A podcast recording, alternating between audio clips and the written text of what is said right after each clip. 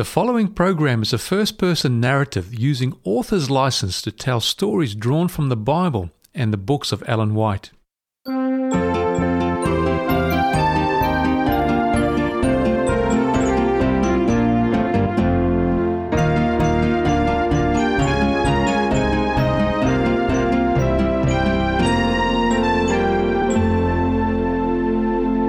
Welcome to Family Storytime with Carly Fraser. Join us as we step back in time to hear about highlights of Bible history. Hi, my name is Raisa, and I am an angel commissioned to oversee the protection of humans. Oh, yes! I love this book! The Bible is such a beautiful book. Did you know it's God's love letter to the human race? God spoke through so many authors to write his message of love for the human race and to let them know that they are his treasure. It begins right here at the beginning with the story of Adam and Eve. We had watched God create them from nothing, and we loved them so much. We had so much fun spending time in the Garden of Eden with humanity's parents. We'd visit them every night I loved seeing their faces light up with excitement when we shared amazing things about God's universe. We'd sing and talk with God. We were devastated when they chose to eat the fruit.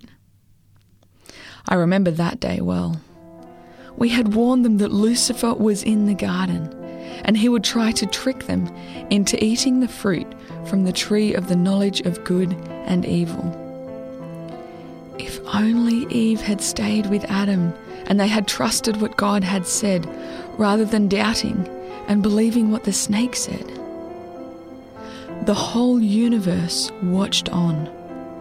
People living on other worlds held their breath while Eve spoke with the serpent, and we prayed that Eve would trust what God had told her. I remember crying when Eve ate the fruit and then offered some to Adam. I remember being in heaven when God the Father had a very long meeting with Jesus, his Son. It felt like forever. And then Jesus finally came out and told us that they had a plan to save Adam and Eve. He said that he would take the punishment of death himself so that humans would be able to have eternal life. Jesus said that he would leave heaven and be born on earth as a human being. He told us that he would be arrested and then killed by the very humans he went to save. We couldn't believe that Jesus would have to die, and we begged to be able to go instead, to offer our lives for the human race. But God said only Jesus was able to save them. Back on earth, we visited Adam and Eve to tell them about God's plan and to make sure they knew that all was not lost. God was going to rescue them, and one day they would be able to have eternal life again. We told them that Jesus would one day come as a human and he would die in their place because they were God's treasure and God loved them so much. There are so many stories of God looking after his people. Ah, Joseph. Now there was someone who trusted God and had a great friendship with him. I remember the afternoon Joseph's brothers sold him as a slave. How he wept when he realized he'd never see his father again. He prayed a lot that night and decided to let our God rule his life. I was so proud of him 13 years later when he stood in the throne room of Pharaoh and told Pharaoh about the famine that God had warned was coming. And then Pharaoh made him second in command of all of Egypt. Even though Joseph had many hard times in his life, he never gave up believing that he was God's treasure and that God would always help him. God used him to save all of Egypt and even some other countries from the famine. And so it was that Joseph's family came to Egypt. But then, after a while, a new Pharaoh became king, and he was afraid that Joseph's family was becoming dangerously large. So much so that they might want to go to war against him. So he made them slaves for hundreds of years. I love the way God worked through Moses to convince Pharaoh to let the Israelites go. Ah, yes, the adventure at the Red Sea. This is one of my favourite miracles that God did. the Israelites, hmm, they thought they were stuck. The Red Sea in front, the mountains on either side, and an approaching Egyptian army behind them. Yeah, it didn't look like there were many options left. But then Jesus opened up the way through the Red Sea, and the Israelites walked across on dry land with water piled high on either side of them. they couldn't see us, but our mighty force of angels were walking on both sides of that multitude as they crossed over the Red Sea. We were keeping them safe. It took many, many years, but eventually the Israelites made it to the promised land of Canaan. There are so many stories I could share with you from this time, but you will have to read them for yourselves, as we don't have much time together. I will say that one of my favourites is when David was told by an angel to rescue the army of Israel from Goliath. Of course, he couldn't tell his brother Eliab that was why he was there, but he certainly did a brilliant job of listening to God and trusting that God would save him. Goliath came tumbling down like a mighty oak tree when he hit that ground. David was always pretty handy with his sling. I guess it was from all that practice as a shepherd when he spent time talking with God out in the fields. David was a boy with such a strong friendship with God. It was so cool to see how much he loved God. Ah, Mary, Mary, Mary. Now, here was a woman who understood what it meant to be forgiven. She was so broken-hearted when Jesus died. She had witnessed so many miracles taking place, including the resurrection of her brother, and she couldn't understand why Jesus allowed himself to be killed that Friday afternoon. But Sunday morning, wow, that day will always be imprinted on my mind. What a glorious morning! From the moment Jesus stepped down from the throne in heaven, 34 years before, we had been waiting for this event to take place, and none of us wanted to miss it. We were all waiting outside Jesus' tomb ready to welcome him back to life and celebrate the victory over death. When we felt like we almost couldn't wait any longer, Gabriel, the archangel, came flying through the sky and arrived outside the tomb. You should have seen the look on the faces of the Roman soldiers when he appeared before them and rolled away the stone. Gabriel's face shone like the sun, and they were terrified. Then, in a voice that shook the earth, Gabriel called out, Jesus, your father is calling you. And then Jesus himself walked out of the tomb. The earth rolled and shook, and the sound of thunder split the air as death itself had no power to hold the Son of God. In a flash, we stepped into the human dimension and knelt down to worship Jesus.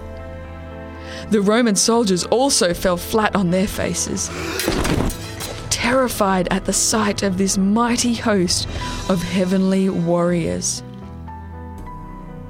As we bowed down and worshipped Jesus, we couldn't wipe the smiles from our faces.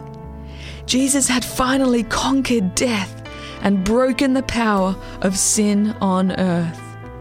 The promise that Jesus had given to Adam and Eve in the Garden of Eden had been fulfilled. And now everyone could choose for Jesus to save them for all eternity. This book, this Bible, your history contained in a book, the history of earth, his story of salvation. While I love reading through these pages, the part that really gets me excited is towards the end here.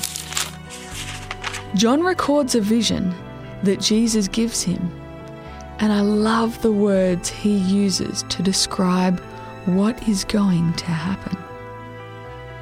It's found here in Revelation chapter 21 and verses 1 to 4. Now I saw a new heaven and a new earth.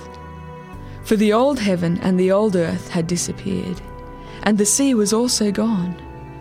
And I saw the holy city, the new Jerusalem, coming down from God out of heaven, like a beautiful bride prepared for her husband. I heard a loud shout from the throne saying, Look, the home of God is now among his people. He will live with them, and they will be his people. God himself will be with them. He will remove all their sorrows and there will be no more death, or sorrow, or crying, or pain. For the old world and its evil are gone forever. I can't wait for God to tell us that the time has finally come to take you all back to heaven with us.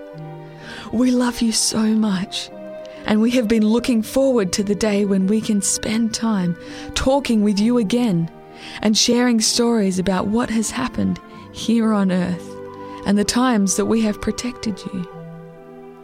You are God's treasure, and we can't wait to spend eternity with you, worshipping our loving, mighty God together forever. Will you pray with me? Dear Father, Thank you so much that you love us all. An incredible amount. Much more than we will ever understand, Father. Thank you that even though the humans messed up, Jesus, you still came and you died. And you have saved them forever if they choose to accept your forgiveness, Father. Thank you so much that one day we will be able to spend eternity worshipping you loving you and learning just how much you love us, Father. We can't wait for that day. We look forward to it with anticipation. And we love you so much. Amen.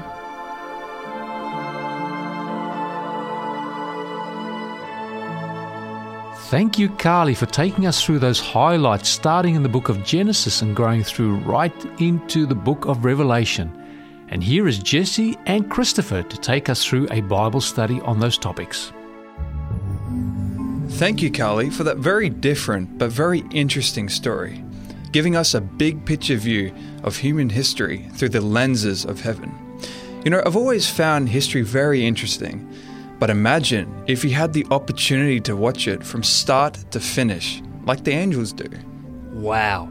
That is a lot of history and a lot of time to sit through. Just think of the amount of books, no, the amount of libraries that you could fill with the records of human history. It would be impossible for any human to learn it all. And yet, the angels have been watching, remembering, and even at times interacting with all of it.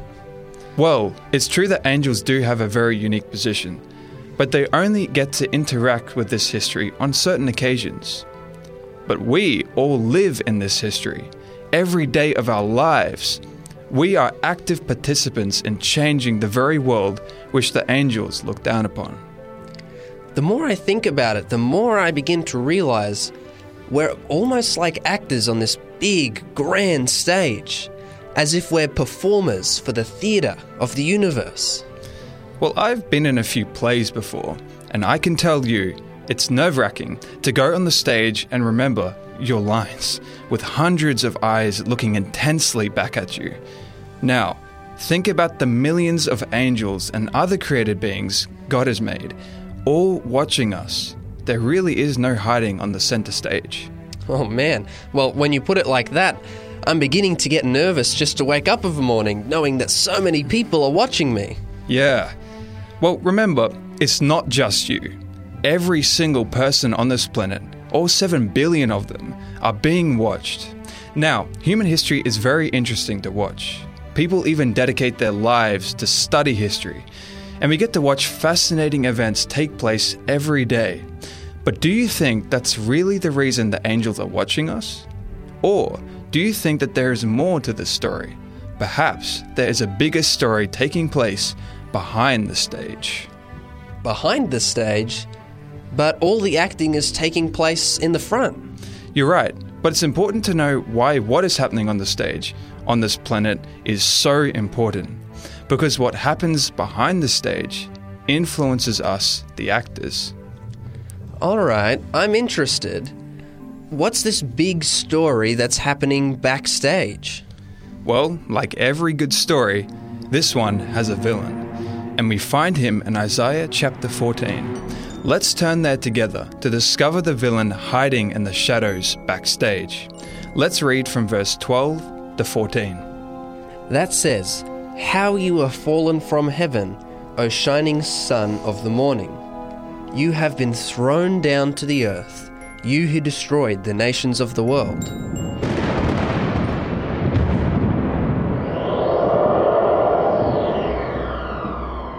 For you said to yourself, I will ascend to heaven and set my throne above God's stars. I will preside on the mountain of the gods far away in the north. I will climb to the highest heavens and be like the Most High.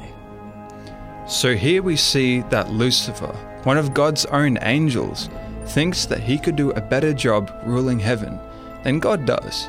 He believes that he has just as much a right to sit on the throne of heaven as Jesus did. But hang on. That means that Lucifer is saying that God is doing a bad job ruling heaven.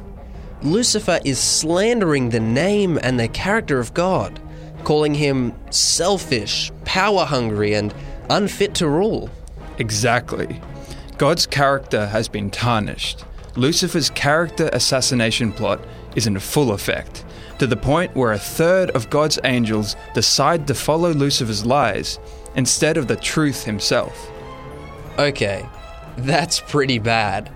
It's not just a few people who are questioning God's character now, it's millions of angels. And think about all of God's other creations who are watching Lucifer being banished from heaven. How is God possibly going to fix this problem? Well, God needed a way to show that his true character was not arrogant, selfish, and proud, but compassionate, loving, and kind. And so, since God couldn't just tell them that he was all of these things, he decided to show them by creating a new creation who would bear his image and show compassion, love, and kindness. Hang on. That's us, right? Th- that's Adam and Eve. They were made in the image of God.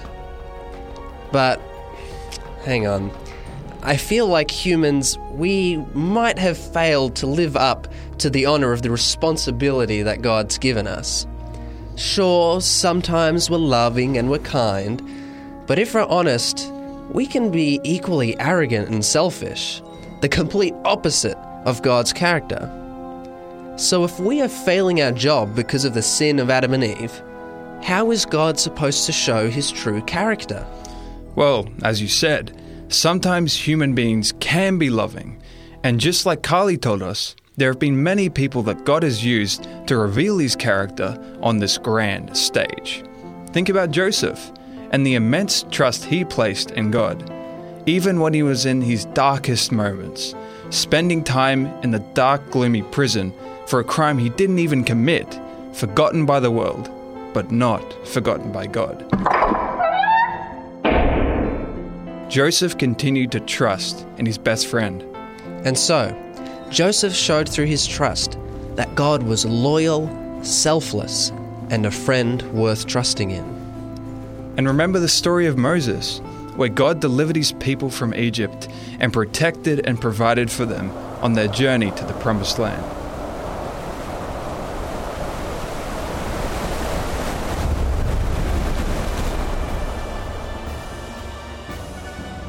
And all throughout his life, Moses obeyed God and even risked his own life for the people he led.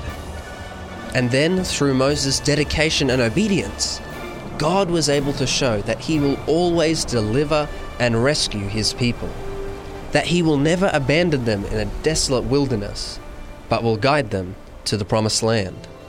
David, in the face of a giant as tall as a house and as fearsome as a grizzly bear, defeated Goliath in the name of God. And so, through David's character, God was able to show that he will help his people overcome any trials they are faced with, no matter the size. But, as amazing as all of these historical characters are, I can think of just one big problem. Really? What's that? Well, remember how you said that humans can be loving? But you also said humans, a lot of the time, can be arrogant, cruel, and unloving. And as obedient and loyal Moses was to God, he often lacked patience and could be quite abrasive. Oh, yeah, and then there's David. What didn't David do? Adultery, murder, he was envious and jealous, a poor father for his children. Yeah, David wasn't exactly the best example of God's character. So then, God is still faced with this problem of showing all the angels what his character is truly like then. He's still trying to recover from his character assassination. So, how is God going to fix this? Well, what man can't do, God can.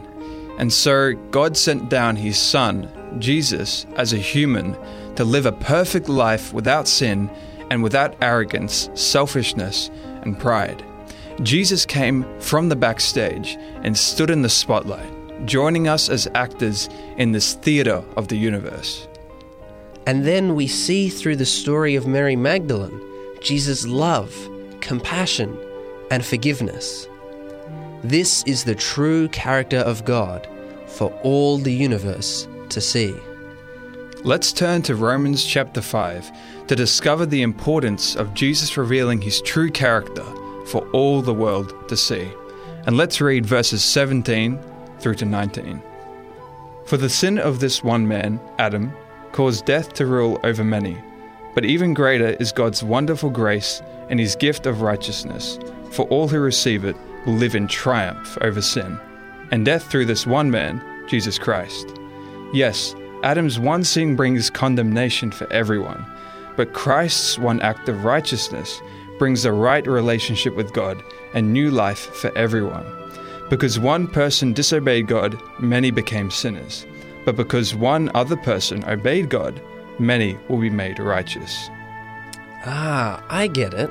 So when Adam failed to show the true character of God, Jesus had to step in as the new representative of humanity and the perfect image bearer of God's loving character. Alright, but what does this mean for me? Perhaps I can answer that with an experience I had myself. One cold winter's day, my pastor and I were knocking on the doors in our local community, asking them whether they would be interested in learning about God. But no matter how many doors we knocked on, not one person was interested in what we had to share. I remember feeling down and discouraged. I felt like I'd completely failed. But then, my pastor said something to me that has been etched in my mind ever since. He told me, even if you don't have any visible success, you are still succeeding and showing the universe the true character of God. Wow. So, just like Joseph, Moses, David, and Mary, we can choose to reveal God's true character in the way that we live. It might not be perfect, but we still have the choice to show God's love, compassion, and kindness. But how can I avoid sinning and failing to meet that standard of character? Well, Paul tells us in 2 Corinthians 3 and verse 18. So all of us who have had the veil removed can see and reflect the glory of the Lord. And the Lord, who is the Spirit, makes us more and more like Him as we are changed into His glorious image.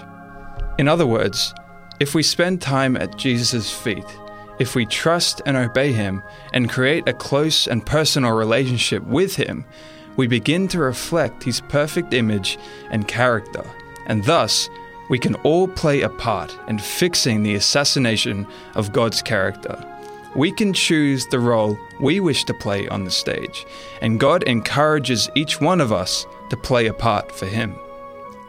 So then, the challenge that is set before you and me is this What does your life say about God's character?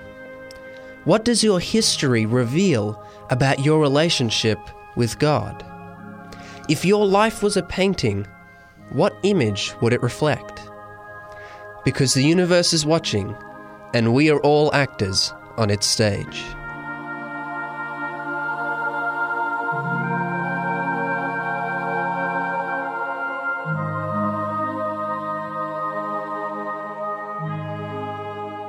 You have been listening to Family Storytime, a production of 3ABN Australia Radio.